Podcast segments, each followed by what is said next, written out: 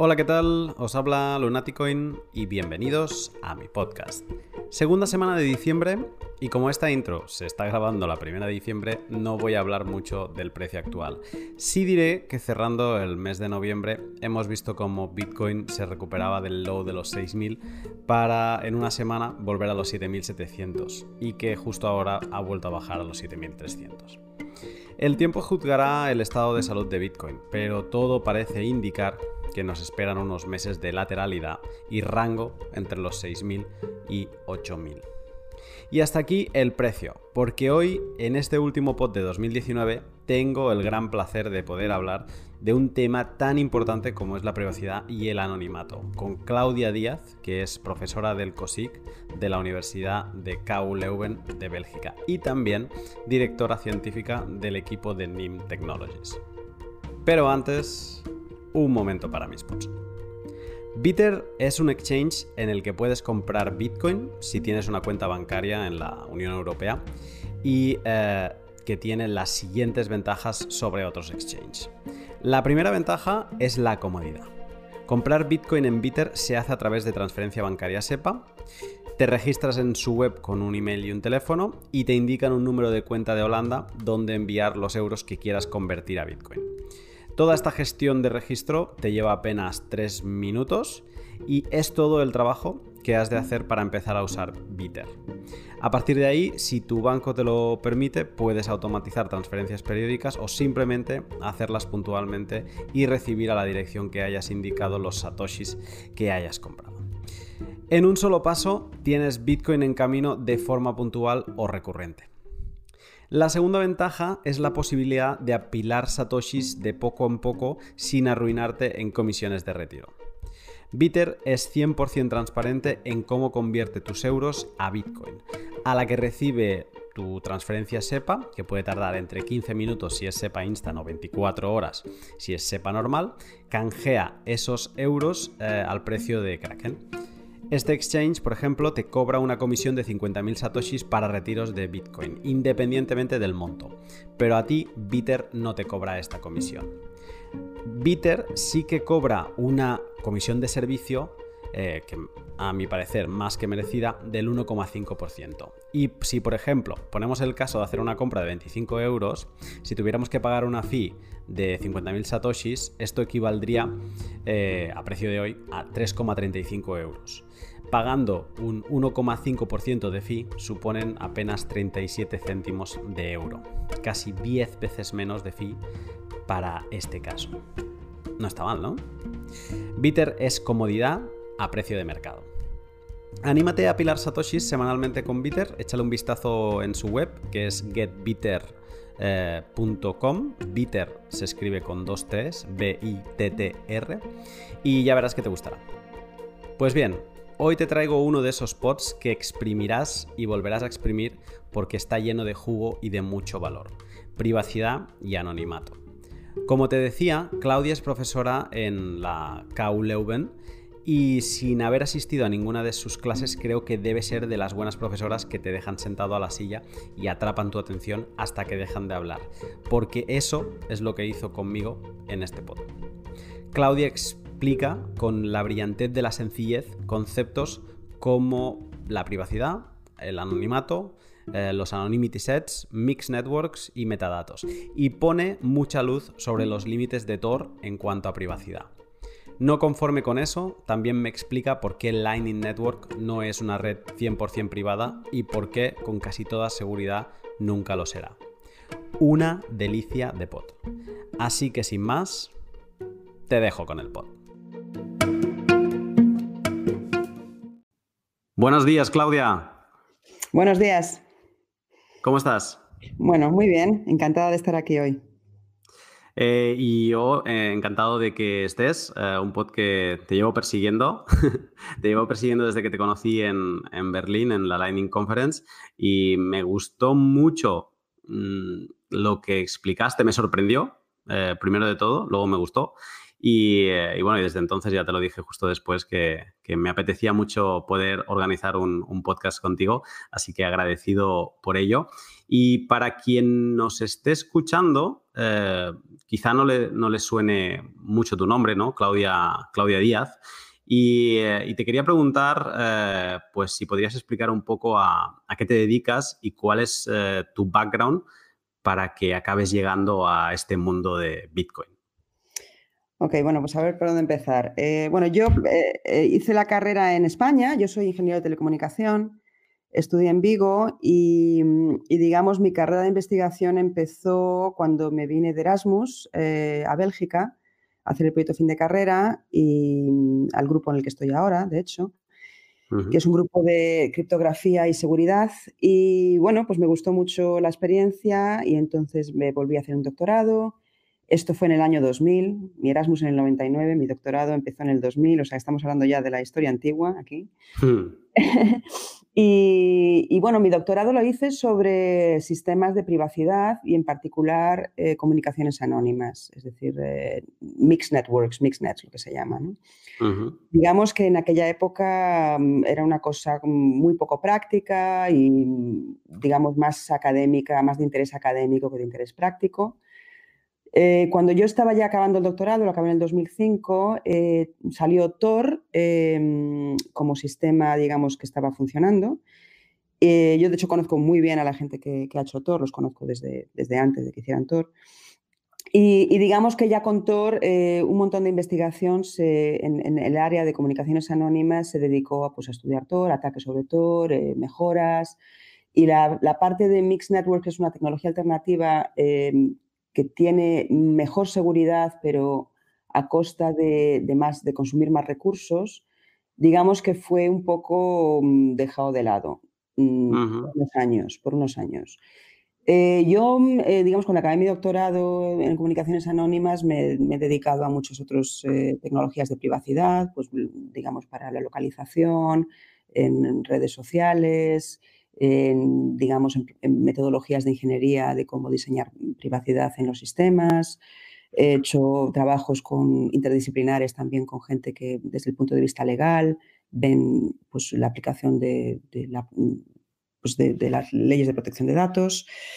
Em, he trabajado con criptógrafos en eh, diseño de protocolos de privacidad para diferentes aplicaciones y digamos que hace unos años, en el año 2015 creo que fue, pues empezamos un proyecto europeo en, comunicaciones anónimas, que fue para mí un poco volver al origen de lo que había hecho durante mis primeros años de investigación. Y, este fue un proyecto, es un proyecto que se llama, se llama Panoramics, se acabó ya en enero de este año. Y el proyecto eh, era sobre investigación en Mixed Networks, eh, retomar los trabajos que se habían hecho en las últimas dos o tres décadas y dar un impulso a esa investigación y, digamos, tener diseños prácticos eh, que pudieran utilizarse y que sean una alternativa para Tor. Porque, bueno, Tor está muy bien, pero tiene, está muy optimizado para, para lo que es browsing, para la navegación Internet, que es una aplicación complicada de anonimizar. Y entonces Tor, digamos que eh, sacrifica eh, anonimato eh, con respecto a adversarios de red poderosos que pueden romper el anonimato de Tor para, digamos, dar servicio para esta aplicación que tiene muy, tiene muy poca tolerancia, por ejemplo, a que se retrasen los paquetes y tal.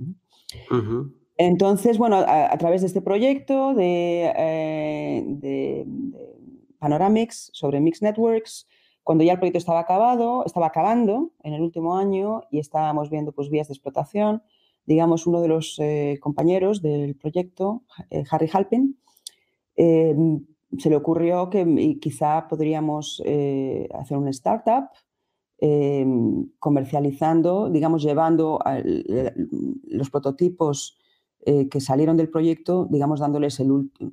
Hay que todavía dar los O sea, los proyectos de investigación ya sabes que los prototipos que salen no están disponibles para comercialización ni mucho menos. O sea, son prototipos de investigación. Entonces, pues bueno, el montar una startup para tratar de llevar eh, esas tecnologías al mercado.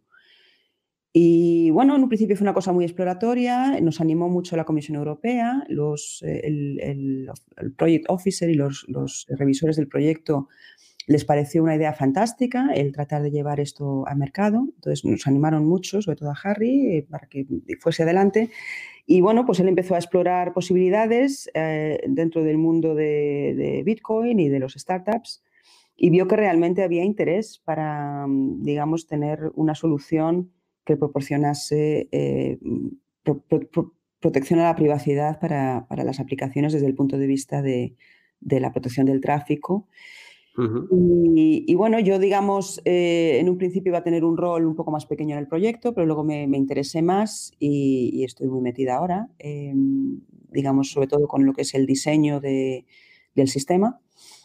Y lo que estamos intentando hacer es, em, digamos, diseñar, producir eh, y poner en el mundo eh, una infraestructura de privacidad em, que, proporcione protección a aplicaciones de manera que eh, haya protección para los metadatos, lo que se llama traffic data, metadatos ¿es, ¿es correcto en español? ¿Metadata? Sí, sí, sí. Metadatos.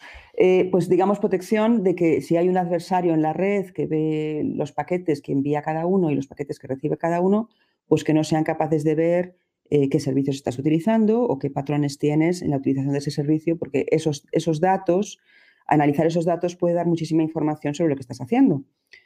Em, y sabemos además que, hay eh, muchos esfuerzos para capturar esos datos y para analizarlos en los documentos de Snowden ya del año 2013.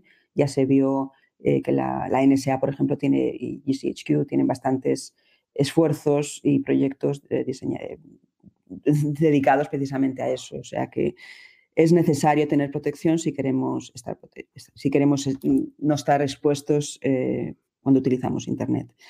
Entonces, bueno, lo que proporcionamos, eh, eh, NIM, la idea es proporcionar eh, protección a los metadatos y también combinarlo con lo que llamamos un sistema de credenciales anónimas que permite no solamente ser anónimo, sino también tener ciertas garantías de integridad. Por ejemplo, tú puedes tener un sistema que solamente quieres darle autorizar el acceso a ciertas personas Imagínate que yo tengo un sistema eh, para estudiantes, por ejemplo, pues a lo mejor solamente gente que tiene un carnet de estudiante válido puede entrar.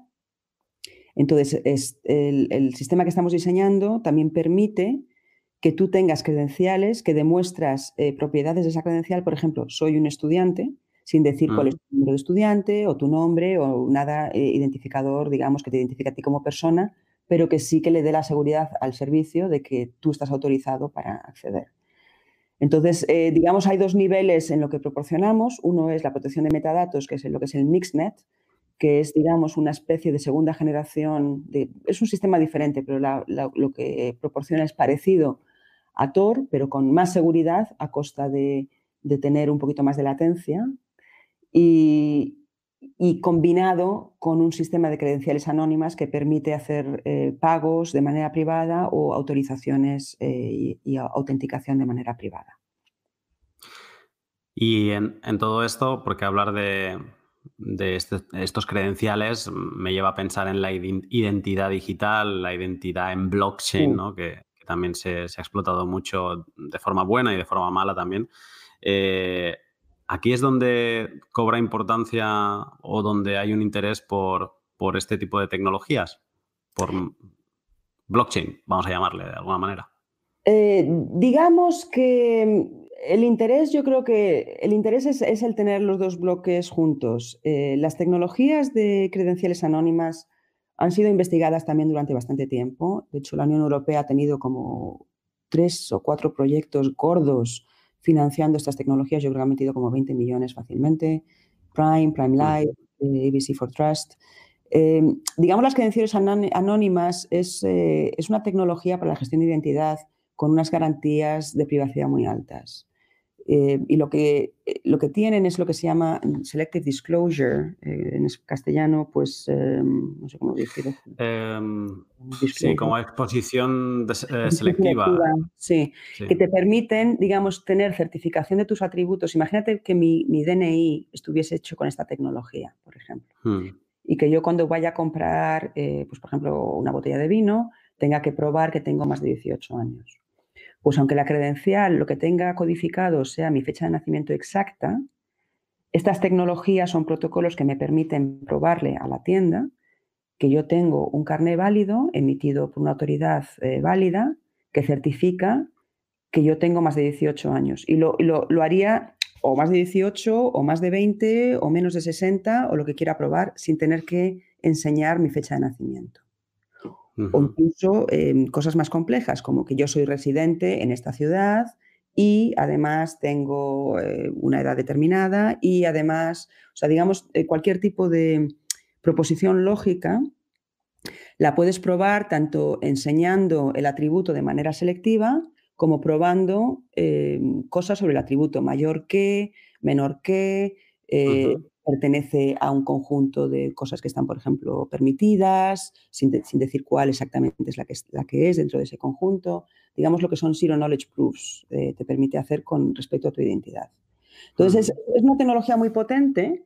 el problema es que estos proyectos, eh, que ya te digo, de la Unión Europea, que empezaron incluso yo creo que en el año dos, en los primeros 2000, esto ya no, es nuevo, viene de, bastante tiempo atrás, si no tienes un sistema de, comunicaciones anónimas debajo, entonces de alguna manera todo el cripto fantástico que tienes en los protocolos se rompe por los metadatos.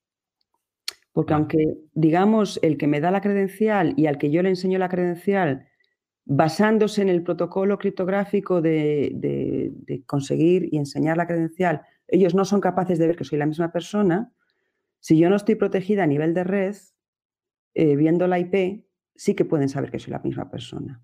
Entonces siempre había esta especie de assumption, de, creencia, bueno, no sé, assumption, no sé cómo se dice, mm. eh, la vez que estoy, déjame... No, no, yo también, es una de esas palabras que, la tengo memorizada en inglés y no... Bueno, que, mm, supone, o sea, hay una suposición eh, de que hay un canal anónimo, pero claro, el canal anónimo, ¿cuál hay? Y digamos, lo que existe es Tor y Tor tiene problemas porque, eh, como digo, si el adversario es capaz de ver la entrada y la salida, es capaz de hacer correlación eh, utilizando tiempos y número de paquetes y ver que efectivamente una entrada es una salida y hacer el, linkarlo, digamos, ¿no? relacionarlo y romperle el anonimato. Ahora, ahora, más adelante te voy a preguntar más en concreto por Tor, más en concreto por Mixnets, pero ahora que dices esto mismo, incluso sin salir de la red Tor, también eh, se extraen esta, este tipo de información. Sin salir de la red Tor te refieres a si haces un acceso a un Onion Service. Sin pasar por un exit node, digamos. Sin... cuando vas a un, a un Onion Service.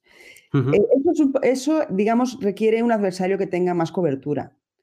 Pero si piensas en un adversario pues, como la NSA o como una, telco gorda como Deutsche Telekom o incluso Telefónica, que tienen visibilidad en muchísimas, eh, en muchísimas eh, canales, digamos, si ellos son capaces de ver dos conexiones por las cuales va tu, tu, tráfico, es posible relacionarlos porque, eh, digamos, los tiempos y las distancias y los números de paquetes son muy únicos en cada flow.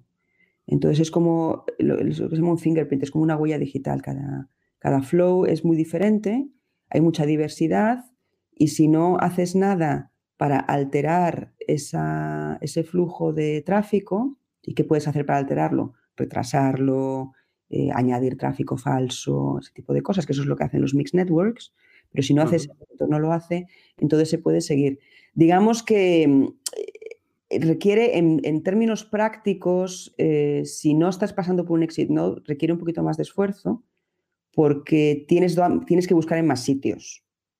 Digamos que si, si, sabes que algo está pasando por un exit node, pues eh, vigilas los exit nodes, que ya son menos de un tercio de todos los routers de Tor, y ya has reducido tu espacio de búsqueda, digamos.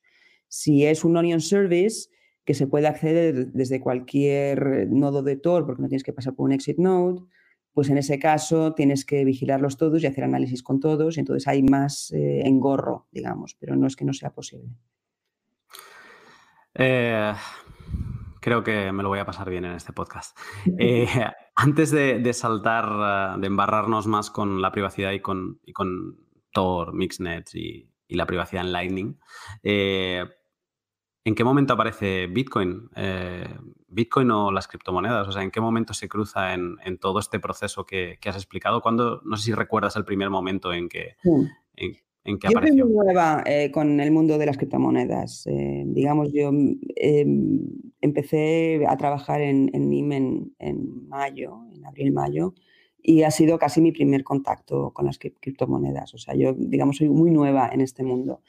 Eh, ah. para mí lo, que es crucial de las criptomonedas eh, en relación con este tipo de tecnología que estamos desarrollando es, eh, son dos cosas. Por una parte es la capacidad de financiación, que digamos ha sido muy difícil hasta ahora, yo llevo 20 años trabajando en tecnologías de privacidad y ha sido muy difícil conseguir financiación para tecnologías de privacidad porque, em, digamos, las, las empresas tecnológicas tradicionales han seguido modelos de negocio basados en la vigilancia, más que nada. Es decir, modelos de negocio basados en tener eh, usuarios, en capturar datos sobre esos usuarios y luego muchas veces monetizar esos datos vendiéndolos a otros o haciendo perfiles o utilizándolo para, para anuncios, ¿no? para advertising. Estar en, en, el otro lado, básicamente. Efectivamente. Entonces, ahí es donde está el gran negocio lo que se llama el capitalismo de vigilancia, el surveillance capitalism, que sigue siendo el modelo dominante de la Internet. Entonces, ha habido mucho escepticismo con respecto a, las tecnologías de privacidad y, las empresas tradicionales tecnológicas en muchos casos no han querido dar ese salto. Yo creo que con la, eh, digamos, el, mundo Bitcoin, de repente hay eh, una nueva fuente de financiación con una visión de la Internet que quieren que es un poco diferente una visión eh, mucho más descentralizada de la Internet eh, y donde la privacidad yo creo que pasa a ser mucho más a un primer plano porque en estos sistemas descentralizados participar en el sistema también puede exponer tus datos y digamos, sobre todo con el blockchain donde hay un, ahora hay digamos una memoria pública donde las cosas están para siempre, pues eh, digamos es muy importante que haya protecciones adecuadas de privacidad porque si no, eh, la exposición es, eh, es, importante. Es decir, es, estás exponiendo tus datos no ya solamente a, a, tu, a tu, proveedor de Internet mm. o a la aplicación que estés utilizando, sino al mundo entero y para siempre. Eh, y luego hay otra, digamos, dentro de esta, de, estas, de esta segunda razón, es el hecho de que hay una explosión, que a mí es una de las cosas que más me ha sorprendido, ver la explosión de innovación de ideas y de nuevos proyectos para crear aplicaciones descentralizadas que dan todo tipo de servicios. Y entonces es un ecosistema nuevo en el que una infraestructura de privacidad yo creo que de repente cobra muchísima mayor eh, significancia porque tiene de repente más aplicaciones que la quieren utilizar, eh, comparado con un mundo en el que todo está dominado por Google y Facebook, Amazon y grandes empresas que son muy centralizadas. Hmm. Esto se, habla mucho, pero me, interesa especialmente tu opinión. Em, ¿Por qué es importante tener privacidad? Eh, aunque es que esta frase es ya da rabia y todo escucharla, ¿eh? pero aunque no tengamos nada que esconder, ¿por qué es importante la privacidad? Sí, es, algo que hay, que hay, que seguir diciendo porque mm, es, eh, es, muy fácil para la gente el caer un poco en el de yo no tengo nada que esconder, por lo tanto no me importa. ¿no? A ver, lo que es privado no es necesariamente secreto hay muchas cosas mm. em, personales, nuestras, de nuestro trabajo, que se las decimos a ciertas personas en las que confiamos, a nuestra familia, a nuestros amigos, a nuestros compañeros, o a veces simplemente a la gente que está a nuestro alrededor, de nuestro entorno. ¿no? O sea, no mm. son cosas que sean necesariamente secretas. El problema es que mm, no son secretas, pero son personales, eh, dicen cosas de nosotros, eh, revelan quiénes somos, qué nos interesa, qué nos motiva, eh, qué debilidades tenemos, qué inseguridades tenemos, eh, este tipo de cosas. Y, el, problema es que hay... Em, la información es poder, yo creo que eso es algo que es importante tener en cuenta. Y entonces cuando estamos dando información sobre nosotros a otras personas, eh, les estamos dando poder sobre nosotros. Esto mm, pues no es un problema si ese poder se lo das a personas en las que confías, pues gente de tu entorno que no van a hacer nada malo con esa información, pero sí es un problema cuando esa información se revela a entidades eh, con las que no tenemos una relación necesariamente de confianza y que no tienen nuestros mejores intereses, eh, no son una prioridad para ellos. La prioridad para ellos es pues hacer su negocio, sacar dinero y si eso es bueno para nosotros, genial, y si es malo para nosotros, pues les da igual. Es decir, no es su misión y su prioridad el, digamos, proteger nuestros intereses personales. Hmm. Entonces, eh, cuando estamos exponiendo información de una manera tan promiscua, digamos, eh, que permiten a todos estos intermediarios y, y servicios el recoger datos sobre nosotros que revelan pues cosas muy personales, tus rutinas diarias, eh, quién es tu círculo personal, qué cosas te interesan, qué cosas te mm. preocupan, qué cosas te angustian. Eh, digamos que eso se utiliza para qué, o sea, ellos para qué quieren esos datos, pues los quieren para hacer perfiles, para predecir quién eres y qué vas a hacer. Y predecir, las predicciones se hacen para controlar. Es decir, yo predigo lo que vas a hacer tú, pues para poder controlar tu comportamiento y para poder incluso modificar tu comportamiento para que hagas las cosas que me interesan a mí. Por ejemplo, que compres algo que yo quiero venderte. O que votes a un candidato. O que votes a un candidato que a mí me viene bien porque en su programa tiene un punto que va a ser muy bueno para mi negocio. O, un punto, o, evitar que votes a un candidato que tiene un punto que va a ser muy malo para mi negocio. Esto, por ejemplo, con Warren, ahora mismo en Estados Unidos, yo estoy viendo a ver qué pasa, porque ya está yendo a por Facebook diciendo que va a romper Facebook. Y entonces, bueno, digamos que Facebook es uno de los eh, escenarios donde se desarrolla la campaña. Y ahora pues van a tener a un candidato mm, que va muy en contra de sus intereses. Y hasta qué punto, digamos, va a haber un terreno neutral ahí, ¿no? Es una pregunta eh, que, veremos, veremos cómo se responde, si se puede responder, porque luego también estas cosas se pueden hacer muy invisiblemente y es difícil ver lo que se está haciendo detrás de, de la cortina, digamos. ¿no?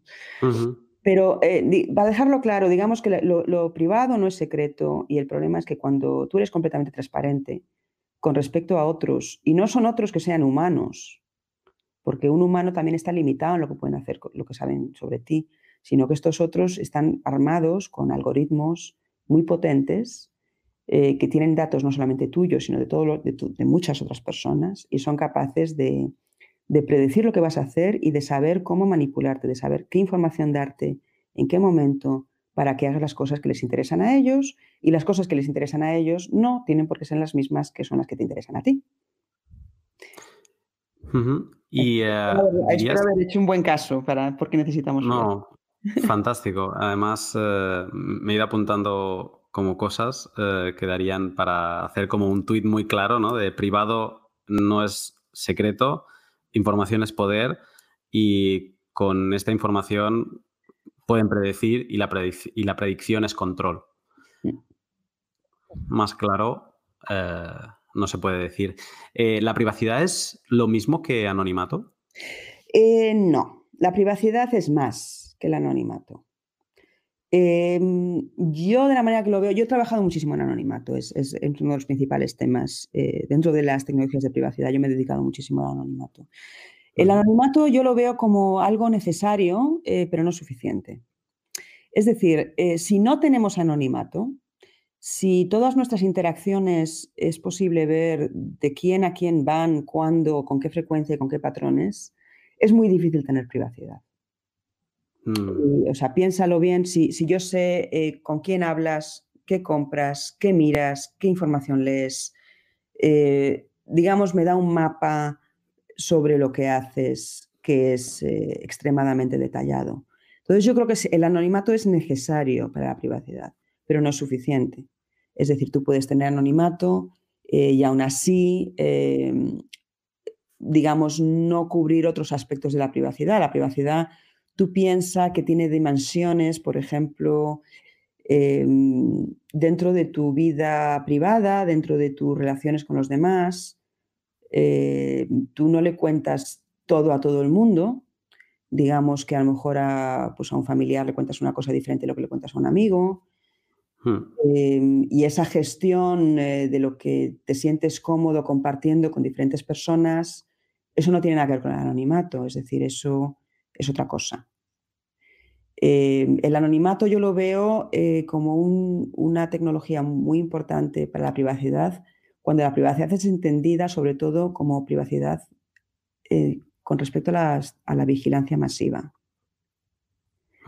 El anonimato te protege de la vigilancia masiva bastante. Entonces, la privacidad en esa dimensión de vigilancia masiva, el anonimato es importante. Pero tienes que pensar que muchas veces vas a tener eh, comunicaciones o interacciones con otros con los que confías y que sabes que quieren que eres tú, no quieres ser anónimo contra ellos, con, respecto a ellos. Yo cuando hablo con mi madre por WhatsApp, quiero que sepa que soy yo, no quiero ser anónima. Mm. O cuando hago el login en mi universidad para pues, acceder a mi mail, quiero que sepan que soy yo, no quiero ser anónima. Entonces, eh, y eso no quiere decir que no haya ningún problema de privacidad en mi interacción con mi email o en mis conversaciones con, mi familia. Entonces, no, la privacidad es más que el anonimato, pero sin anonimato es muy difícil tener privacidad con respecto a terceras partes. Interesante porque son dos conceptos que, yo peco muchas veces de, utilizarlos como la misma cosa y de forma indistinta. Eh, y es, interesante esto. Eh, ¿Es Internet el paraíso para los que han soñado con, ser el gran hermano?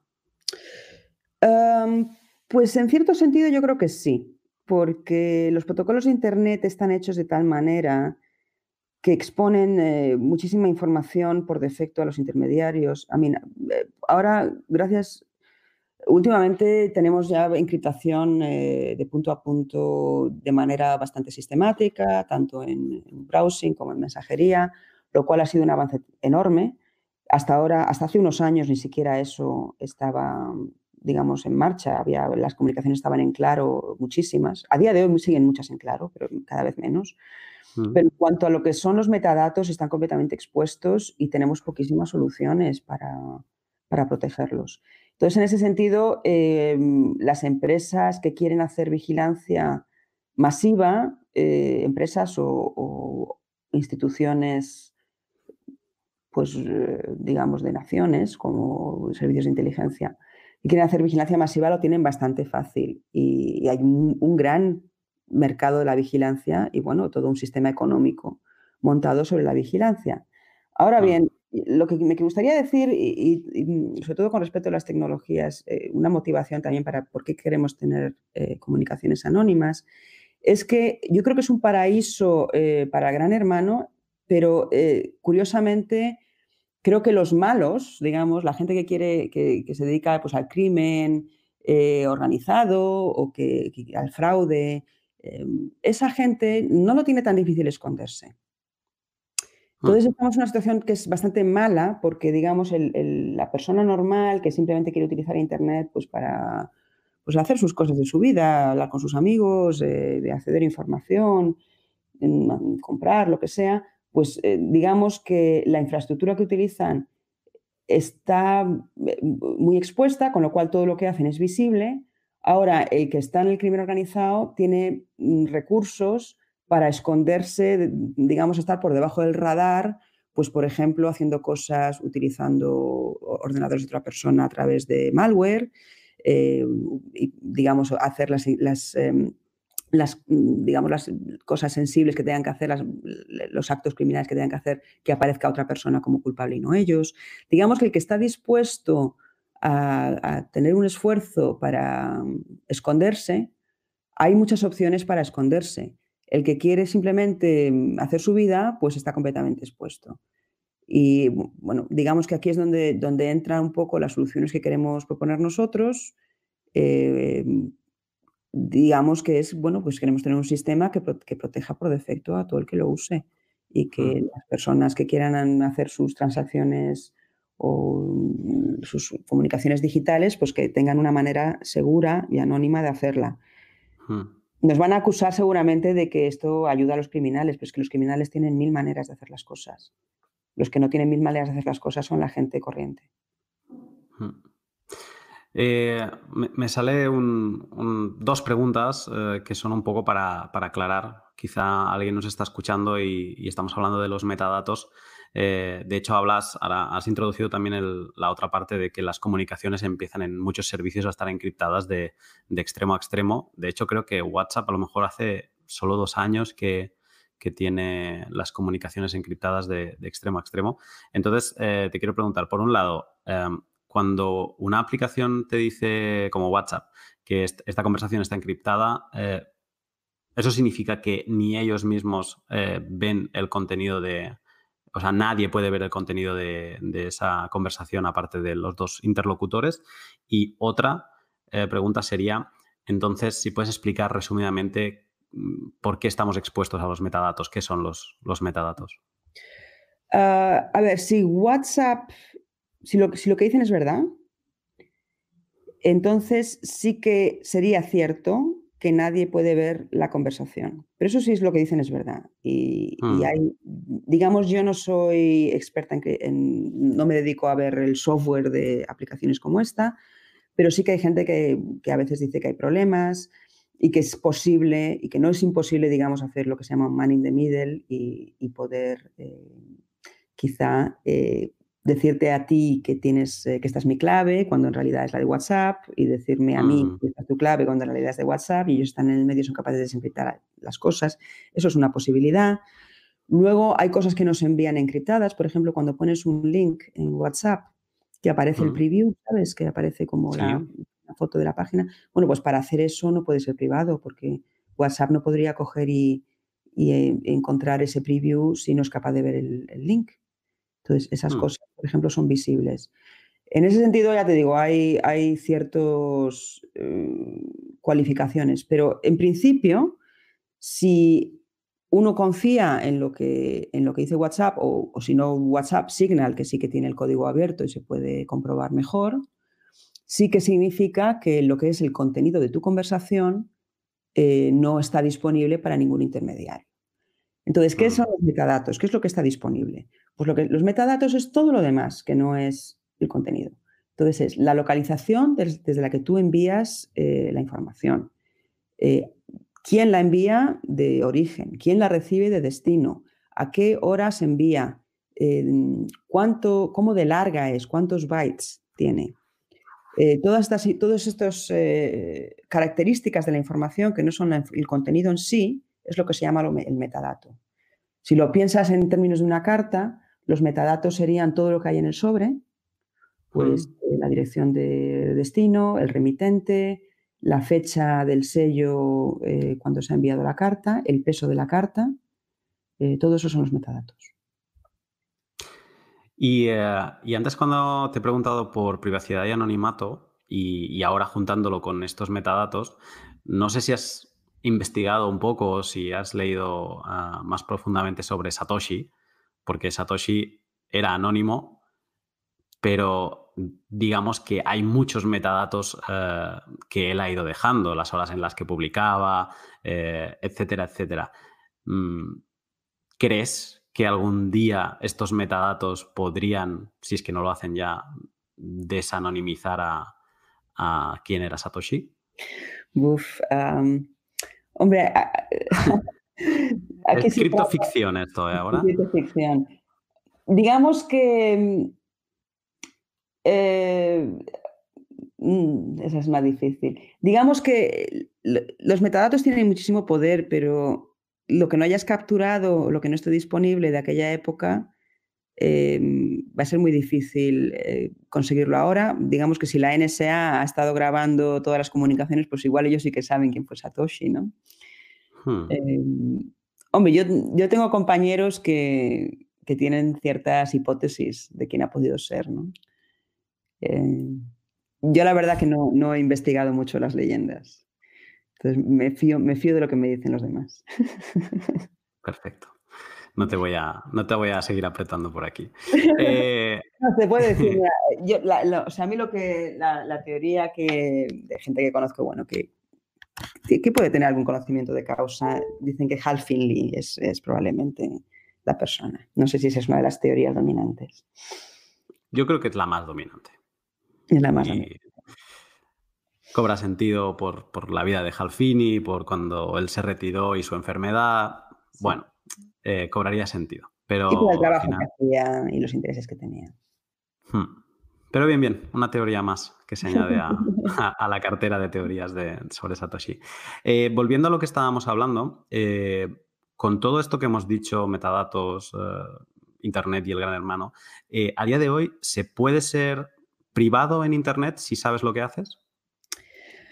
Sí, yo creo que hay maneras, pero mm, supone, mm, supone mucho esfuerzo. O sea, si ves, por ejemplo, lo que tuvo que hacer eh, Snowden para ser capaz de sacar los datos de manera segura y que no le pillasen, digamos, luego él, salió a la luz diciendo, he sido yo, ¿no? Pero fue capaz de salir del país sin que lo hubieran pillado. Eh, pues hay maneras, digamos, que utilizas eh, Tails cada vez que mm, usas un ordenador, de manera que no quedan trazas. Mm. Eh, ahora mismo de lo que existe, pues utilizar Tor para todo o con Onion Services. O sea, digamos que hay maneras de, hacer bastante difícil que a uno le traceen, pero cuestan muchísimo esfuerzo y aún así tampoco son al 100%, ¿sabes? Hmm.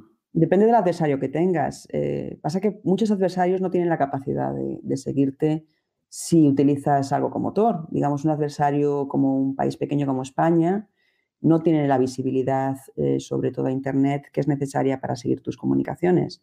Ahora, un adversario como Deutsche Telekom, pues probablemente sí lo tenga, o la NSA, desde luego también. Eh, Bitcoin en todo esto, ¿qué tan privado es? A ver, yo eh, no, he, no, he, hecho investigación específica sobre Bitcoin, pero lo que, entiendo es que la trazabilidad de Bitcoin mm, no es demasiado complicada en sentido de que, bueno, en, el, en lo que es el ledger, en el, en el, blockchain se ven las transacciones y hay, digamos, muchas heurísticas que se pueden utilizar para, para seguir transacciones, de, heurísticas en el sentido de cómo la gente utiliza las cosas, eh, que te dan ya, digamos, te, ayudan a, pues a, estrechar un poco el cerco. Y luego, si además lo puedes eso eh, combinar con, con metadatos, que lo que tengo entendido es que eso es lo que hace Chain Analysis, ¿no? Chain, Analysis, como se llaman, que mm. se dedican a, estar ahí de intermediarios en el peer-to-peer broadcast de, Bitcoin para coger todos los datos, de todos los metadatos de las transacciones que se envían y, digamos, obtener información de quién puede estar enviando qué transacción. Mm. Entonces, Bitcoin en ese sentido, mm, la privacidad es bastante limitada porque digamos que mm, si tu, ah, si tu dirección IP está expuesta cuando tú accedes a, cuando tú envías tu transacción y las transacciones se ve el, origen y el destino, aunque sean eh, llaves de una vez, y hay las heurísticas, digamos que, mm, bueno, yo no estaría, digamos, muy, no, estaría demasiado confiada de estar protegida cuando utilizo Bitcoin. Sí, es, ah, eh, bueno, por eso ahora todas estos mm, o gente como Nodel, ¿no? que es un para tener tu propio nodo en, casa de Bitcoin en un dispositivo independiente que no sea tu ordenador, eh, pues por ejemplo lo que plantea es que eh, tengas Tor de inicio, o sea que la primera vez que te conectes a, Internet con ese dispositivo, o sea, la, primera vez que tu nodo de Bitcoin interactúe con el mundo, eh, sea ya desde Tor, ¿no? Y intentar eliminar, eh, pues, eh, al menos las trazas de la conexión, ¿no? de la IP. Y a partir de ahí ya, pues, entran todas las complicaciones de si tu Bitcoin tiene un KYC asociado y, y, todos estos metadatos, pues, de hora de conexión y, etcétera, que, que acabas de comentar. O sea que, por lo que entiendo, hay mucho por hacer, pero ya no es a nivel Bitcoin, es a nivel Internet en general. Sí, digamos que es que el problema con el anonimato es que el anonimato es muy frágil. Es decir, mm. tú puedes tener un sistema fantástico on-chain, por ejemplo, Zcash tiene un sistema mm. fantástico on-chain, pero si no tienes anonimato en la, red que está por debajo o en la aplicación que esté por encima, pues digamos que eh, lo que consigues en, una capa lo, lo, destruyes en otra. Em, digamos que eso es uno de los motivos por los que en, en, NIME estamos intentando tener una cosa multicapa, es decir, que el anonimato esté protegido tanto a nivel de red como a nivel de autenticación y pago, para que mm. no haya, digamos que si, si, solo lo tienes en uno de los dos, pues el otro nivel eh, te mina la protección que, estás proporcionando. Y con respecto a Tor, bueno, pues digamos, eso es, eh, es, a día de hoy yo creo que es de lo, casi de lo mejor que se puede hacer, el, utilizar lo que, lo que has dicho, ¿no? utilizar un túnel de Tor.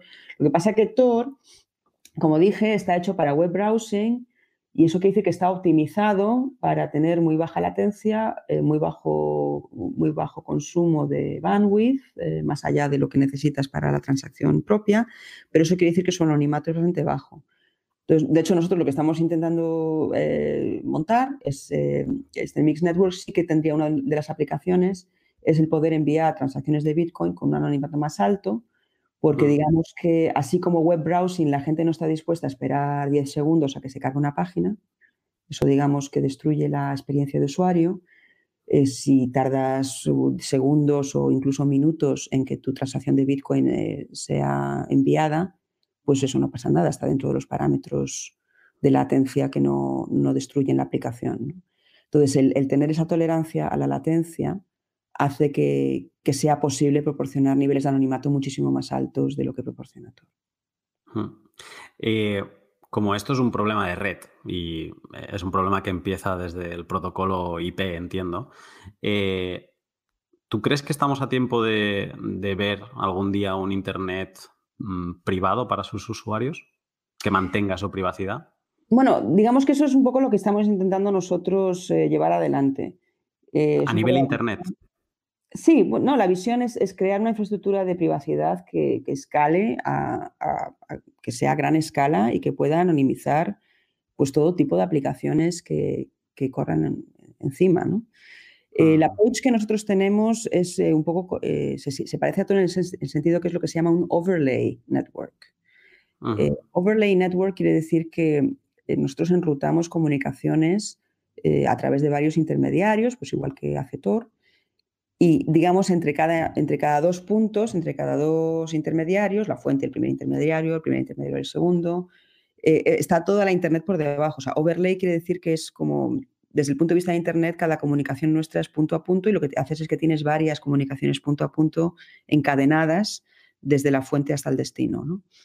Hay otros, eh, hay trabajos, gente en Zurich han estado trabajando y otros en lo que se llaman Future Internet. Eh, y hay proyectos que ven cómo podríamos anonimizar las cosas a nivel de los routers de Internet. Es decir, utilizar estas técnicas no en overlay. El overlay, digamos, construye sobre la Internet de, que tenemos a día de hoy. Eso es lo que nosotros estamos haciendo. Y hay trabajos que ven cómo podríamos modificar los routers de Internet para tener una Internet diferente que proporcione protección a los metadatos, digamos, ya al nivel eh, del TCP/IP, digamos, a ese nivel de Internet, ¿no? O sea, sería cambiar los protocolos. Eh, es, trabajo muy interesante, pero bueno, mm, de momento yo no veo que haya avisos de que eso vaya a estar, eh, digamos, en el mundo mm, implementado a corto plazo. Hmm. y a todas estas, eh, se nos iluminaba la cara a muchos cuando Lightning Network se hacía más popular a inicios de año. Eh, además, o sea, aparte de ser una solución a la escalabilidad de Bitcoin, eh, también venía con el adjetivo de es privado. Y por fin podremos mover Bitcoin de, forma privada, lo que no hemos podido arreglar en, en capa 1, pues con este overlay, ¿no? Con esta capa 2 eh, que es eh, Lightning, podremos eh, solucionarlo. Y bueno, podríamos intuir muchas cosas con lo que ya nos has contado hasta ahora, pero te hago la pregunta igualmente, ¿es, Lightning la solución a la falta de privacidad en Bitcoin? No, desgraciadamente es bastante más complicado. la privacidad es, realmente complicada, es em, conseguirla, ¿no? a ver, Lightning em, yo creo que lo más, una de las cosas quizá importantes del Lightning en, en sentido de la privacidad es que eh, disminuye la visibilidad de la información para esas transacciones, ¿no? En el mm. sentido de que en Bitcoin tienes todas las transacciones en el public ledger para siempre eh, expuestas, mientras que en Lightning esas transacciones están, están sucediendo, digamos, entre, entre dos eh, peers, sin que haya un récord público firmado para siempre. ¿no? Entonces, en ese sentido, disminuye la visibilidad de la información, que está muy bien. Eh, pero eh, más allá de eso, eh, tiene muchísimas vulnerabilidades desde el punto de vista del, anonimato y la privacidad. Entonces, desde el punto de vista de un adversario de red, que es capaz de ver quién se comunica con quién, es bastante trivial ver quién está haciendo pagos a quién. O sea, eso no es privado en Lightning para un adversario que puede ver las conexiones, porque es que ven quién eh, inicia un canal de pago con quién, cómo el canal de pago, digamos, se extiende hasta el destino final, cómo los mensajes van y vuelven y cómo, digamos, el fingerprint del protocolo es completamente visible. O sea, si yo hago un pago en Lightning, eh, los, los proveedores de red que pueden ver los datos de tráfico son capaces perfectamente de linkar eh, la fuente con el destino y de romper el anonimato de la transacción. Em, tan fácil, tan fácil como lo acabas de decir. Bueno, digamos es análisis de tráfico, es decir, tú ves que yo me comunico con alguien con quien tengo un canal de pago, ves que hay unos paquetes eh, que van de un lado para otro, ves que ese luego extiende la conexión a otro de sus canales y ves que hay unos paquetes que van para adelante y para atrás entre esas direcciones. Yo, además, eh, tienes el, el, grafo de quiénes son los peers, está, digamos, disponible, con lo cual ni siquiera tienes que buscar en todo Internet, sabes dónde buscar, sabes quién está conectado con quién. Entonces, tienes visibilidad a quién le manda paquetes a quién y cuándo se mandan los paquetes y cómo de largos son los paquetes y cuántos eh, hay por segundo. Digamos que es, eh, es, bastante trivial el hacer el análisis de tráfico y, hacer una correlación. Desde el punto de vista de la y además entiendo que con esto que estás explicando ahora, como Lightning utiliza los HTLCs, los, contratos de, tiempo, eh, eh, y que, se envían un secreto, eh, una información primero va hacia un lado y luego esta información tiene que volver para ir desbloqueando todos estos fondos, pues entiendo que aún con más facilidad, ¿no? Porque es como un... es la, heurística en este caso es que los pagos en Lightning es, es una comunicación que va y vuelve. Claro, digamos, hay, una, hay una, huella digital del protocolo, que mm. tantos paquetes para allá, tantos paquetes para acá, o sea, eso es distinguible, ¿no? Y, de esto, porque ahora te quiero preguntar un poco más eh, sobre esto, pero una cosa que a mí, de, hecho, no, sé si tú lo, sabrás, pero eh, de los podcasts que, he hecho de Lightning, una duda que sigo teniendo es el, a la hora de enrutar Lightning, eh, pues ahora tú lo decías, ¿no? Como que se sabe quiénes son los nodos de, Lightning. Eh, y, yo mi pregunta es, cuando se enruta un pago en Lightning, eso, o sea, tú consigues hacer esa ruta porque cada nodo tiene como todo la gráfica de la topología de la red de Lightning. Yo, entiendo que sí, vamos a ver, yo por lo que he leído de, sobre Lightning, o sea, yo no he mirado el código, pero por lo que he leído de los papers que describen Lightning, es necesario porque eh, digamos que Lightning utiliza Sphinx y Sphinx utiliza lo que se llama source routing, es decir, que el enrutado se hace desde la fuente. Si yo soy la fuente y voy a hacer el enrutado hasta mi destino y mi destino no es eh, uno de mis vecinos, sino que está, más, está en otro punto del grafo donde yo no estoy conectada directamente, yo tengo que saber cómo crear un camino en ese grafo hasta mi destino. Entonces, para crear un camino en el grafo hasta mi destino, tengo que tener el grafo, tengo que tener las direcciones IP de los intermediarios y sus claves públicas para que no pueda haber lo que se llama man in the middle attacks, es decir, para hacer eh, eh, autenticación punto a punto, saber que estoy hablando con quien tengo que hablar y que llego a quien tengo que llegar. Pues eso, supone, digamos, que, que hay que exponer ya mucha información de base Hmm. Eh, porque tú piensas que esto no es, eh, esto no es un client-server architecture, ¿no? O sea, esto no es, en Tor, digamos, expones a los, a los, a los Tor nodes, a los routers, pero es que los routers no son los clientes. Los routers son los operadores del servicio. En NIM es lo mismo, nosotros también vamos a exponer eh, las identidades de los mixes, pero es que los mixes son proveedores de servicio, no son usuarios. Pero en Lightning es peer-to-peer. Entonces, eso quiere decir que los, que son intermediarios también son ellos mismos usuarios.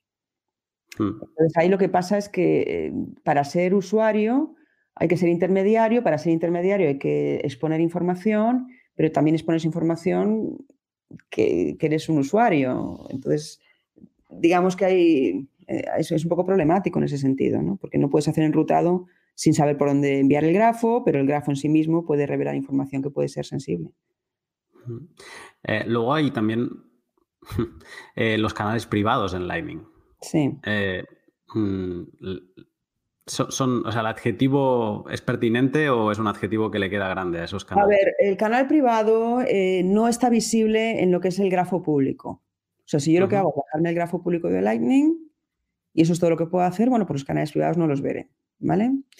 Ahora bien, el adversario de red que te digo, eh, sí es, es, perfectamente capaz de ver los canales privados porque mm, digamos que es capaz de ver qué nodos en Internet están utilizando, ejecutando este protocolo Lightning que utiliza estos paquetes con este fingerprint de este protocolo. ¿no? Hmm. Entonces, eh, si yo veo que dos nodos están ejecutando el protocolo de pago eh, que lo distingo, aunque el tráfico esté encriptado, simplemente por el, fingerprint del tráfico y probablemente sepa que esos nodos son parte del Lightning Network, aunque yo no sepa que tienen un, canal privado entre ellos. Digamos que el ver que están ejecutando ese protocolo sin que, su, sin que su link esté público en el grafo, pues eso me dice que lo que hay ahí es un canal privado. Es, es por, por, por, lógica pura. Si veo un canal y el canal no está público, pues tiene que ser privado. Sí. No, está publicado en, la gráfica de la topología, pero eh, tú ves una comunicación a nivel red como si ahí hubiera un canal. Efectivamente. Es como un canal subterráneo de agua. No lo ves, eh, pero está. Sí, y luego digamos que cuando eh, tienes el radar de ver el agua. subterráneo y no mm. esté declarado, pues lo ves. Y si no está declarado es que es privado. Sí, perfecto. Eso también puede ser sensible en sí mismo, que tú tengas un canal ahí que no has declarado. Eh, entonces, en, esta amenaza de red, claro, a mí ya se me, se me caen todas uh, las ideas, porque eh, sea, yo sé que hay otra amenaza que ahora saltaremos, que es la, amenaza del intermediario, pero en la amenaza de red mm, yo me había preparado como argumentos de, bueno, vamos a solucionar la amenaza de red porque, a ver, mm, de la misma forma que yo te hablaba de estos nodos independientes que ya se conectan por Tor, eh, si yo estoy en Lightning también desde Tor, eh, pero no, porque eh, aunque estemos en Tor es lo que decías antes, tenemos todo el tema de los metadatos que, que Tor no, no soluciona. A ver, hacerlo con Tor ya te sube la protección muchísimo, ¿eh? Mm, o sea, hay que dejar las cosas claras. Con Tor sube la protección muchísimo porque el ataque se complica bastante.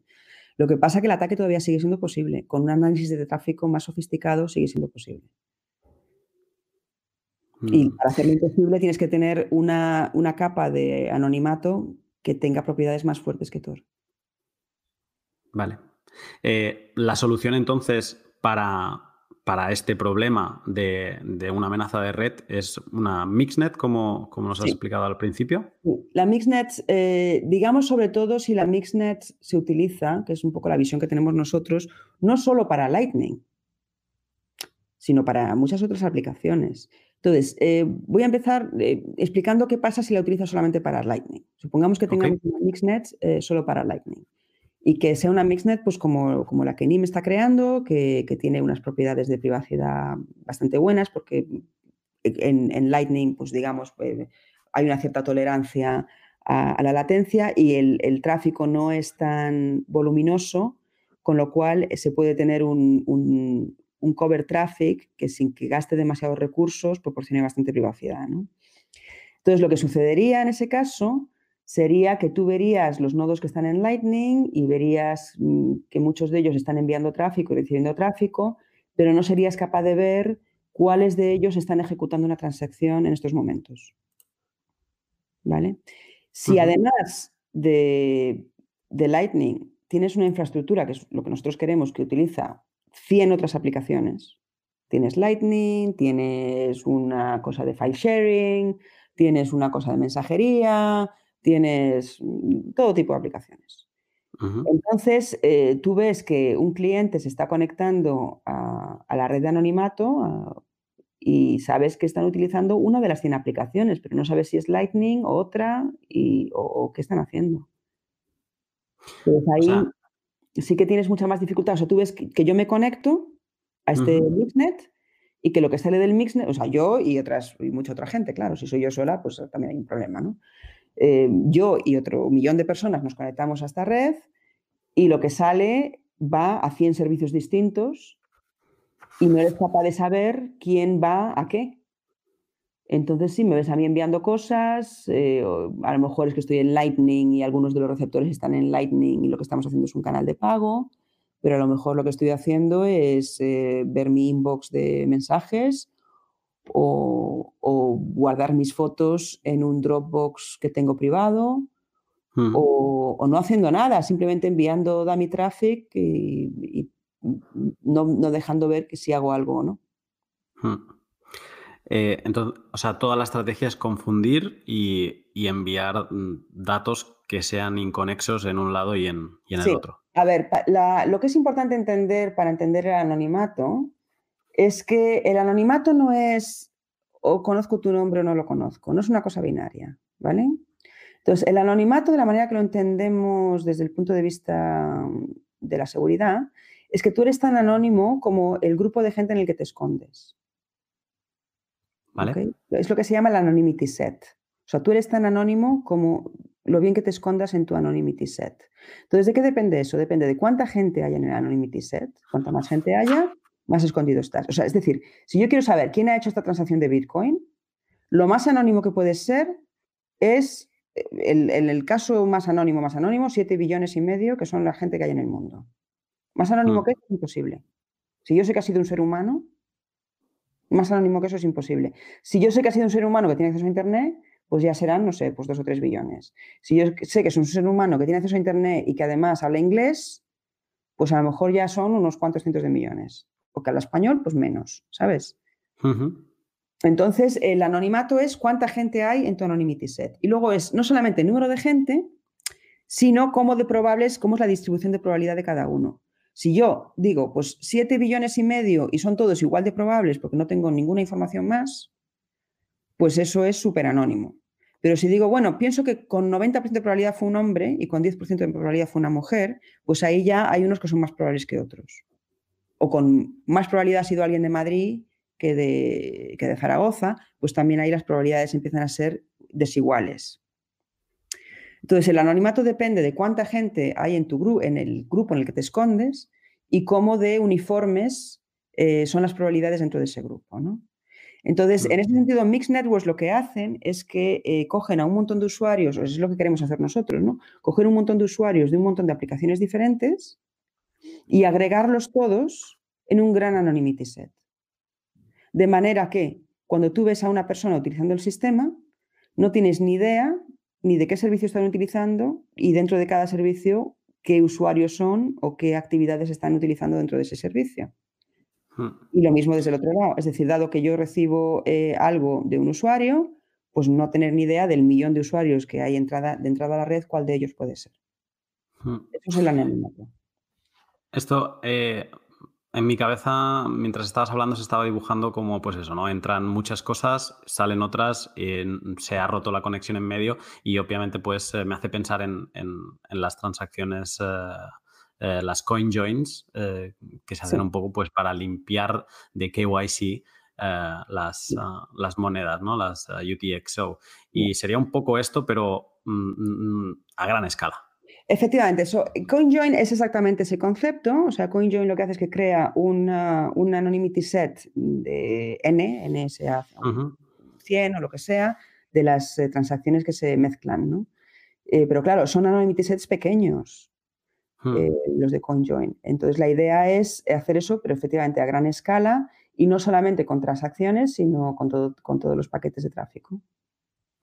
Eh, con una MixNet funcionando con diferentes aplicaciones utilizándolo, o sea, con un, con un Anon set eh, interesante, eh, la amenaza de red, mm, te diría en Lightning, pero también incluso en, Bitcoin, sería eliminable, ¿no? Yo pienso que sí, o sea, pienso que eso iría, vamos, cambiaría muchísimo, eh, cerraría bastante ese vector de ataque. Hmm. Siempre en estos sistemas de tráfico, siempre tienes un pequeño leakage, ¿sabes? No es como, no es la perfección de la encriptación, que, que si no sabes la clave, eh, no aprendes absolutamente nada de un fichero encriptado, ¿no? Eso, en el análisis, eh, las protecciones son probabilísticas, son, son menores. Em, entonces siempre va a haber un pequeño leakage, pero eh, eso ahí depende de la, de la, aplicación. Si tu aplicación es tal que tú mandas un paquete de vez en cuando, como puede ser una transacción Bitcoin, la, protección puede ser altísima, altísima. La protección es menor cuando tú tienes comunicaciones que requieren, eh, por ejemplo, enviar muchos paquetes seguidos en una sesión. Por ejemplo, si estás haciendo navegación por Internet. Hmm. Entonces, ahí es más difícil porque si cada paquetito tiene un pequeño leakage, pero luego los paquetes están unidos dentro de la misma conexión, el leakage completo puede ser mayor que el de cada paquetito pequeño, ¿sabes? Hmm. Entonces ahí es, eh, es, mm, es, más delicado. Pero en, cosas como una transacción Bitcoin, que puede ser un paquete individual y que lo haces una vez de vez en cuando, la gente no hace transacciones Bitcoin cada milisegundo, supongo, ¿no? Las hacen de vez en cuando. Ahí se puede tener una protección con anonymity sets muy, muy altos. Bueno, una buena noticia, después de todo.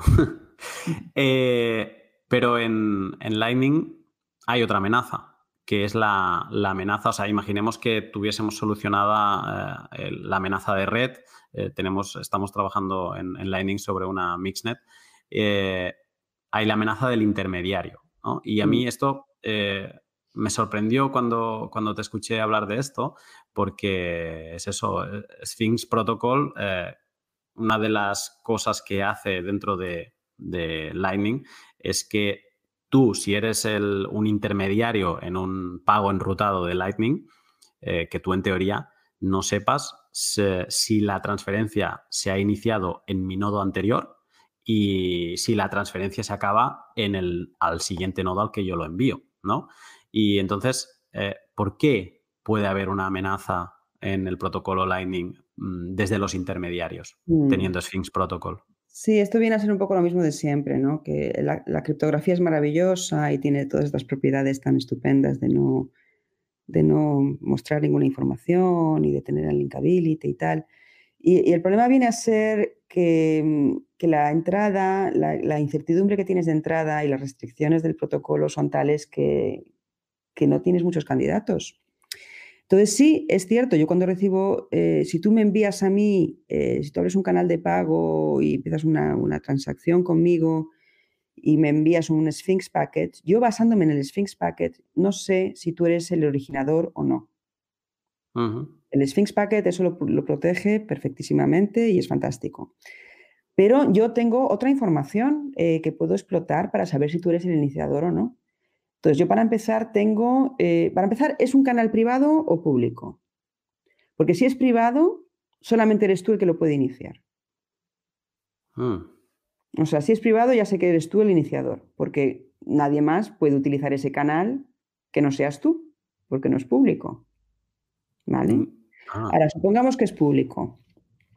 Bueno, pues si es público, eh, puede ser tú o puede ser alguien que esté conectado a ti y que te esté utilizando como intermediario. Pero de los que están conectados a ti, para empezar, ¿cuántos hay conectados a ti? Probablemente no sea un número muy alto de, comparado con todos los nodos que hay en la red entera con lo cual ya ha reducido el anonymity set de todos los nodos de Lightning a los que están en tu zona del grafo. Y luego es posible, yo sé que viene de ti y que va no a mí, sino a, mi sucesor. Entonces yo puedo ver eh, tus antecesores, tus posibles antecesores. Si tus antecesores están conectados conmigo, ya sé que eh, no son originadores porque no te utilizarían a ti como intermediario para pagar más cuando podrían lo podría enviar directamente. Enviándolo directamente a mí. Si están conectados con, mis, con el sucesor al que va la comunicación, pues no iría ni por ti ni por mí, iría directamente entre ellos, con lo cual esos también los puedo eliminar, los que estén conectados al sucesor. Entonces, utilizando estas eh, restricciones, de sabiendo cómo funciona el protocolo y sabiendo que el protocolo optimiza los canales de pago para pagar lo menos posible, digamos que hay muy poquita, hay mucho determinismo en esas decisiones. Entonces, ese determinismo a mí me permite, digamos, ver los escenarios que han podido llevar a mi observación y típicamente no van a ser escenarios donde haya miles de posibles Lightning Network nodes que son los originadores. Vas a ser, pues en el peor caso, solo tú de originador y en el mejor caso, pues igual hay cuatro o cinco más que aparecen como posibles originadores, pero eso como anonimitis ya te das cuenta de que es, eh, es muy ridículo, ¿no? Y sobre todo si, si además tienes un patrón repetido y haces una compra con, un, con, una transacción con alguien y luego ah, dentro de unos días la vuelves a hacer, pues todavía más información tendré de que probablemente seas tú. Un, eh, un, ¿Qué es un anon set decente? Yo pienso, a ver, depende un poco de la aplicación y de los recursos de tu adversario, ¿no? Eh, ¿qué, adversario tienes? ¿Es un adversario que va a llamar a la puerta y, y hacerte algo? ¿O es un adversario que va a vender el perfil a otros? Eh, depende un poquito del objetivo del adversario. Mm. Em, yo personalmente, o sea, es, una pregunta difícil de responder, ¿no? Porque es, es, una de estas de depende. Yo personalmente pienso que es necesario tener anonymity sets de miles. Yo, yo creo que si son menos de miles es un poco demasiado pequeño. Vale. Porque estás ya, digamos, centrándote en un porcentaje muy pequeñito de toda la población posible si estás por debajo de los miles. Entonces a mí me gustaría ver anonymity sets de, a partir de mil como mínimo. Hmm. Y aquí estamos hablando que en el mejor de los casos eh, estarás entre cuatro o cinco sospechosos. Sí, hombre, depende de cuál sea la topología de, del Lightning Network, que no la he mirado en detalle, pero digamos que es que hay muy poca entropía, es decir, es que el, enrutado optimizando coste y con una red que las conexiones no son de todos a todos, hmm. que son unas rutas restringidas, la entropía de, es que no va a ser muy alta, no, no puede ser muy alta. Hmm. Ahora, acabo de entrar a... que sé que los datos no son del todo correctos, pero he entrado a 1ml.com para ver el número de nodos de Lightning. Estamos hablando de 10.550 nodos. Hmm. Y solo con, lo que tú acabas de decir, ¿no? O sea, pones algunas eh, eh, asunciones de, a ver, con cuántos nodos estás conectado tú, eh, etcétera, etcétera. Estos números, primero que entiendo que 10.000 ya debe ser un número bajo para, para, o sea, la entropía desde la que partes es baja. Sí, bueno, es decente. Si, si fuesen 10.000 a 10.000 y no tienes ni idea de quién transacciona con quién, bueno, pues, bueno, ya es algo, es algo. Pero, entonces, para que fuera 10.000 a 10.000, todos los nodos tendrías que, tendrían que estar conectados con todos los nodos. Mm, claro, eso para empezar. y entonces ya serían conexiones, ya serían pagos directos, ¿no? O sea, ya no tendrías lo mm. Imagínate el colateral que tendría que tener todo el mundo, eso no escala. Claro. Ese es el problema. Es que hay un hay conflicto gordo entre el scalability, la escalabilidad de Lightning y la conectividad, y la conectividad eh, tiene influencia sobre el anonimato. Es como los trade-offs, ¿no? No puedes tenerlos todos. Claro. Tienes que tener alguna cosa tiene que salir perjudicada. Lightning eh, nace como solución a la, a la escalabilidad lo único que se intentó mejorar la privacidad, por lo que tú has dicho, hay cosas en que se mejora, por ejemplo, no, queda registro y, pues quizá para pagos del día a día está bien, ¿no? Que no te puedan trazar hacia atrás y, ver cuál es tu bolsa de, Bitcoin, ¿no? Por tu seguridad mm, física eh, incluso. Eh, pero, pero, vale, solucionada la escalabilidad, la privacidad mm, tiene aspectos que, en red. Deja que desear. Sí, deja que desear y en red, porque ahora voy a la siguiente pregunta en, cuanto al intermediario. Eh, si en red teníamos una solución que son las Mixnet, ¿se te ocurre solución para, este problema del intermediario?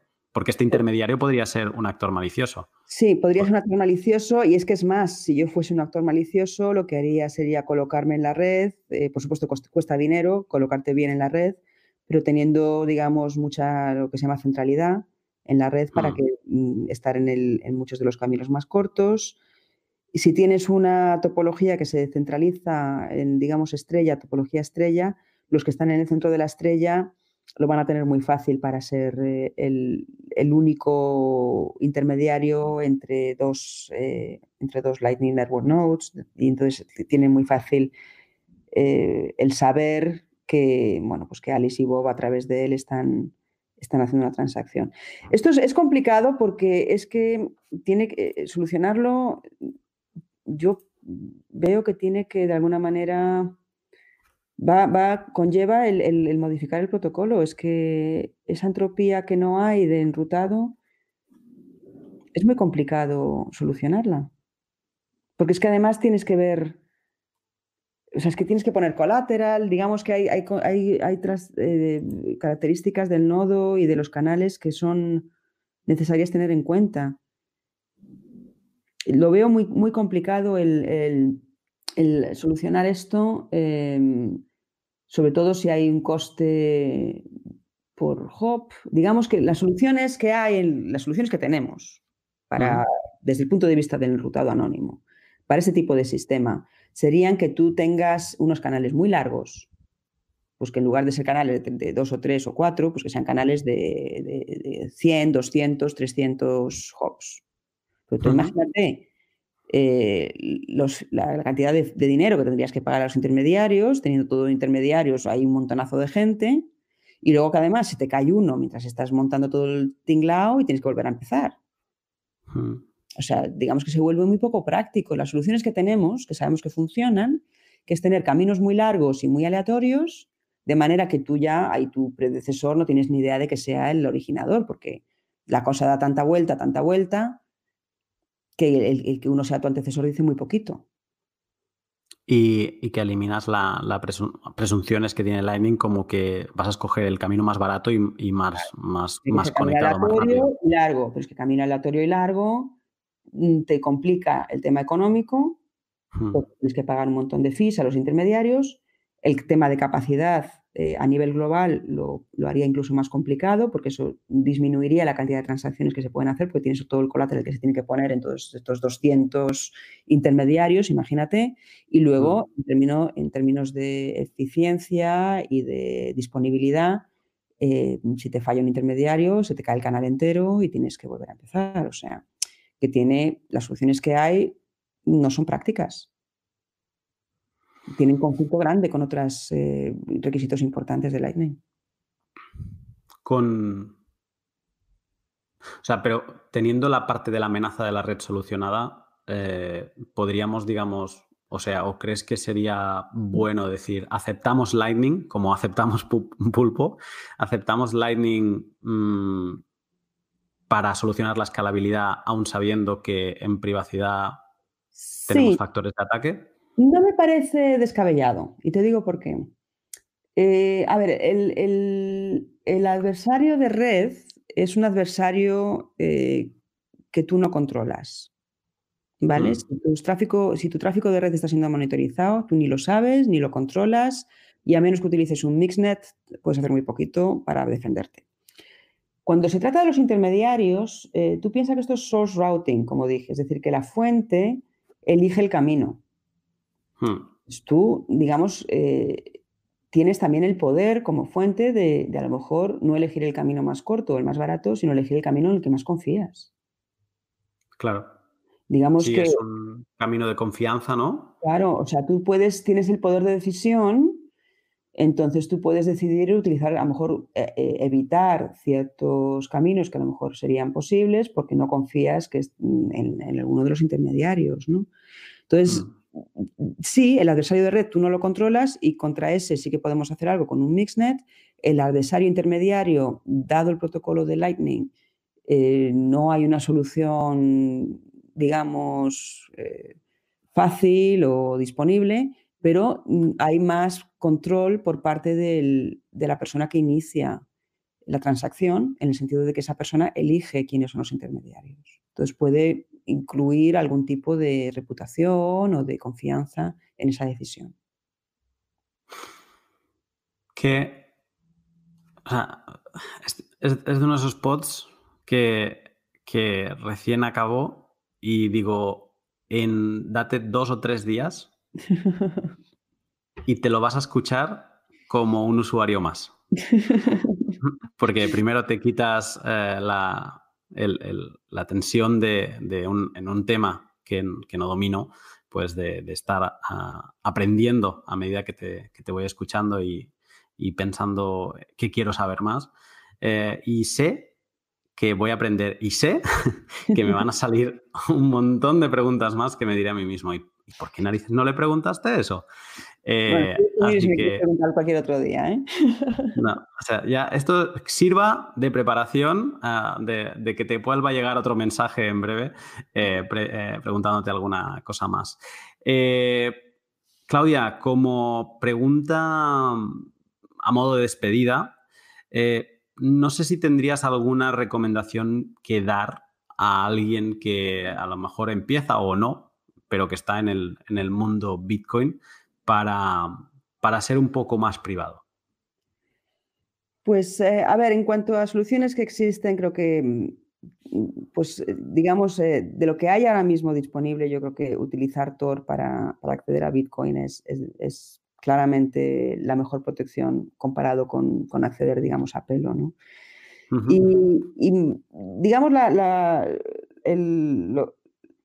la, recomendación que tengo es que la gente tenga un poquito de escepticismo con respecto a las propiedades que tengan. O sea, que no tengan sobreconfianza pensando que porque es eh, digital y es un poquito complicado, están protegidos. Es decir, el, bueno, pues el tener un poquito de cautela de, de no hacer cosas que puedan ser problemáticas porque la protección que hay es bastante cuestionable. ¿no? Pero bueno, utilizar Tor y algunas de las wallets que hay que tengo entendido que tienen un poquito más de privacidad, creo que Wasabi tiene un poquito más de privacidad, pero puedo tener cautela y esperar a que tengamos también soluciones más robustas para saber que, bueno, que uno está protegido de verdad. No confíes, verifica, ¿no? Sí. trust, verify, eh, llevado a, Y luego eh, hay que tener también cuidado con o sea, yo también veo que ah, por una parte están los resultados científicos y por otra parte está el marketing, ¿sabes? Y mm, por supuesto el marketing, pues el que quiere vender, pues dice que lo suyo es impresionante y que funciona y tal, ¿no? Y yo pienso que muchas veces las refutaciones de eso pues están en artículos de investigación y no sé hasta qué punto las personas que siguen a lo mejor los blogs o las noticias de Bitcoin también están al tanto de los artículos de investigación. Yo creo que es importante dar credibilidad pues, a artículos, sobre todo los artículos buenos que aparecen en buenas conferencias de seguridad, buenas revistas de seguridad. Son eh, trabajos que están bien revisados y que son bastante sólidos. Y, creo que hay que, bueno, que, que, dar credibilidad a esos trabajos que tienen una base científica sólida por encima de, digamos, comentarios más eh, no sé, menos fundados, ¿no? Que, puede haber muchas veces en discusiones que no están tan fundadas. Hmm. Como dirían en los conciertos, la última, la última. Eh, ¿Recomendarías algún publicación digital eh, que va a ser más sencillo mm, sobre seguridad y privacidad? Sí, a ver, te puedo decir las, grandes, ¿no? Hmm. Las, las súper prestigiosas en, seguridad, em, ahora nos estamos moviendo un poquito más a, revistas, pero las, grandes, las más prestigiosas son, son conferencias. Y las, eh, digamos, las conferencias más importantes de seguridad están las cuatro, de, de four top conferences, las cuatro grandes que son Usenix Security Symposium, IEEE Security and Privacy Symposium, eh, ACM eh, CCS, Communications, Computer and Communication Security, la cuarta es NDSS, eh, Network and Distributed System Security.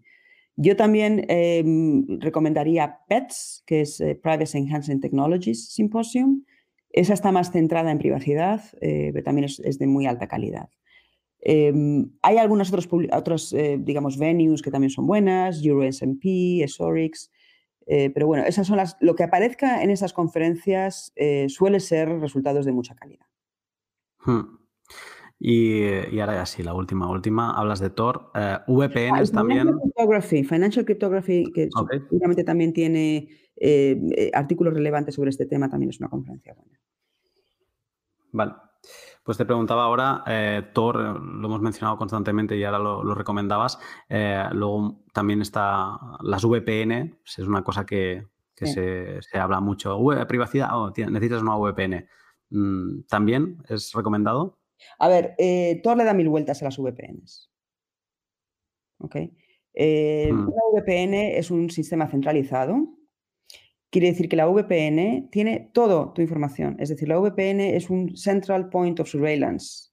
eh, la VPN sabe quién eres y ve absolutamente todo lo que haces. Vale. Pues las VPNs, eh, digamos, son en ese sentido un poquito arriesgadas. Tor es como tres VPNs, una dentro de la otra. De manera que la primera VPN sabe quién eres, pero no sabe dónde vas. La segunda no sabe nada, sabe que alguien va a algún lado. Y la tercera eh, no sabe quién eres y sabe el destino. Entonces ahí hay linkability de que tienes que tener corrupción de la primera y la última, que estén, digamos, conchavadas, trabajando juntas. Si están trabajando juntas, la primera y la última sí que pueden hacer un end-to-end correlation, lo igual que lo puedo hacer en Network Adversary, contar paquetes, tiempos y tal, y ver que esta conexión parece que es esta misma. Pero si eh, no están conchavadas la primera y la última, tienes eh, protección. O sea, con que si una de ellas es maliciosa pero la otra no, tienes protección. Mientras que en la VPN es un sistema centralizado que dependes completamente del, operador de la VPN y tiene el poder de, ver absolutamente todo lo que haces. Entonces, en ese sentido, creo que Tor le da mil vueltas a las VPNs. Tor directamente. Nos dejamos de VPN. O sea, mejor que Tor es un mixnet, pero si no tienes un mixnet, eh, desde luego Tor mucho mejor que una VPN. Perfecto, Claudia. Pues nada, voy a, voy a digerir todo, todo esto, que, no es poco, y me ha parecido una conversación extremadamente interesante. Sé que, a quien lo escuche le va a parecer también y, te agradezco mucho el, momento, además en fin de semana, o sea que te estoy robando totalmente tu tiempo. Eh, así que muchas gracias por, por haberme cedido esta hora y 22 minutos ahora mismo muchísimas gracias, ha sido un placer para mí el hablar de estos temas. Pues estamos en contacto, un saludo. Venga, un saludo, muchas gracias.